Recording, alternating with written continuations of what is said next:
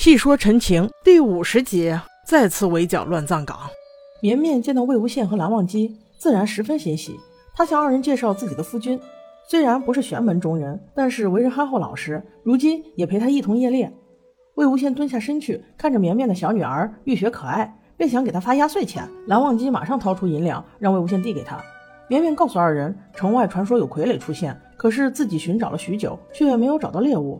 话音刚落，只听见不远之处传来一声可怕的声音。魏无羡急忙和蓝忘机一同前往，谁知走近了才发现，那大喊大叫的人竟然就是温宁。温宁见他们走进茅屋，太长时间没有出来，害怕他们遇到什么危险，所以故意大叫引他们出来。那这一段原著是这么说的：望羡二人还是进入了这户农家，想要讨口水喝。见到主人不在，看旁边有几个西瓜，便想拿几个西瓜放下钱就行。谁知钱还没有放下，主人便回来了。不知怎的，魏无羡一听脚步声，立刻就把蓝忘机扑倒，二人躲在了草垛后面。亏得蓝忘机平时沉稳淡定，要不被他这么一扑，非得叫出来不行。可是蓝湛不明白，我们为什么要躲呢？可能是魏无羡坏事干多了，习惯了。魏无羡这么一扑，把蓝忘机整个人压在身下，莫名的让他油然而生出一种诡异的兴奋感。像这样，蓝湛清醒时候的亲密接触，这还是第一回。他们听到院中的女主人和男主人对话，妻子说道：“二哥哥，你真的得好好管管阿宝了，他才四岁就这样，总把人家孩子气哭。”人家都说了，再也不想跟他玩了。丈夫却回答道：“可还是每次都理他呀，嘴上说不想，心里明明就想跟他玩。”魏无羡闻言，扑哧一声笑了，悄悄跟蓝湛说：“蓝二哥哥，你对这句话有什么看法吗？你同意吗？”蓝忘机皱眉道：“别说话。”他们俩的这种音量，要是不想让别人听到，别人根本听不到的。魏无羡却不依不饶的在蓝湛耳边喊了七八声“蓝二哥哥”。蓝忘机貌似是忍不住了，猛地一翻身，动作又快又稳，草垛竟然动也没动。魏无羡却被他压在了身下。蓝忘机低声道：“再叫，谨言。”这时又听到妻子道：“可是就算这样，也不能任着阿宝欺负别人呢。”丈夫却很清闲道：“你就让他去呗，小男孩嘛，不都是喜欢谁才欺负谁的？”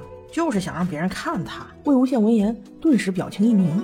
嗯，这难道是在说我吗？正在此时，远处的温宁嘶嚎了起来。这对夫妇听到这可怕的声音，带着孩子赶紧躲回屋里。望仙二人这才有机会从草垛后面走了出来，迅速赶到了发出怪叫的地方。后面的剧情又与剧版重合。只见温宁披头散发，用杂草来伪装自己，脸上都是灰土和泥巴。魏无羡哭笑不得，还以为温宁被谁打劫了。温宁这才小心翼翼地说道。自己一直偷偷跟着魏无羡，还解决了一路上的傀儡，这才搞得这样狼狈。魏无羡轻声叹气，他曾嘱咐温宁找个地方藏身，没想到温宁还是跟了过来。既然如此，就一起同行吧。三人很快来到夷陵，他们都对这里有着情感和记忆。想当年，魏无羡和蓝忘机在这里喝过茶，还一起斗过温苑。不过那都是很久以前的事了。魏无羡想起温苑，心中无限感慨：如果阿苑还在，如今也应该有十几岁了吧。蓝忘机张了张嘴，似乎想说什么，但最终还是没有说。夷陵周围并不安宁，三人遇到了许多傀儡，经过一番打斗才得以脱身。上山之后，发现围墙有被推倒过的痕迹，显然有人先一步来到此处。许多年过去了，乱葬岗一片废墟，那些好不容易种出来的荷花莲藕早已不复存在。魏无羡看着满目疮痍，耳边仿佛响起了昔日这里的欢声笑语，徒增了无数伤感。正在这时，偶然有几个傀儡冲了过来，温宁便开始打了起来。蓝忘机把随便交给魏无羡，让他防身。魏无羡拔出随便，姿态生疏，灵力甚微，这让蓝湛有些诧异。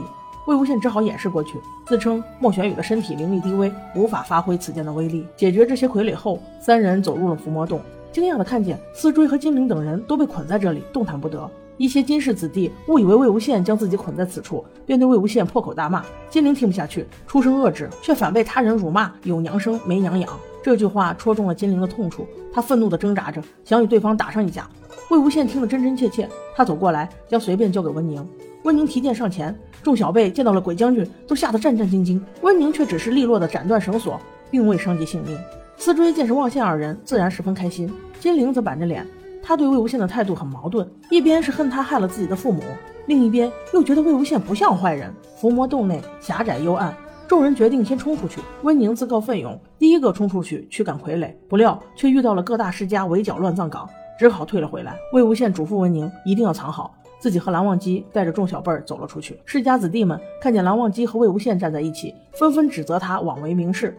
可不管众人怎么讨伐，蓝忘机始终一脸冰霜，站在魏无羡身边。魏无羡见人群中没有蓝曦臣和金光瑶的身影，感到十分疑惑，这才得知二人在金陵台遇到刺杀，身负重伤。倒是一问三不知的聂怀桑来到了乱葬岗，不过他还是那副唯唯诺诺的模样。自称自己只是过来凑个数，这些人又开始跟魏无羡打嘴仗。你们所谓名门正道，什么时候跟魏无羡打嘴仗赢过？魏无羡说：“聂明珏遇害，秦肃自尽，傀儡聚集，这些都和自己无关。你们长眼睛的哪一个看见了？这些事情是我做的，你们也不想想，在我自己死去的这十几年来，我都不知道自己死在哪里了。竟然有人还处心积虑地藏着鬼将军，却对外宣称已经把他挫骨扬灰。”哼，这不是居心叵测吗？正在此时，新一波傀儡攻了上来，众人在迎战之际却中了毒，纷纷失去灵力。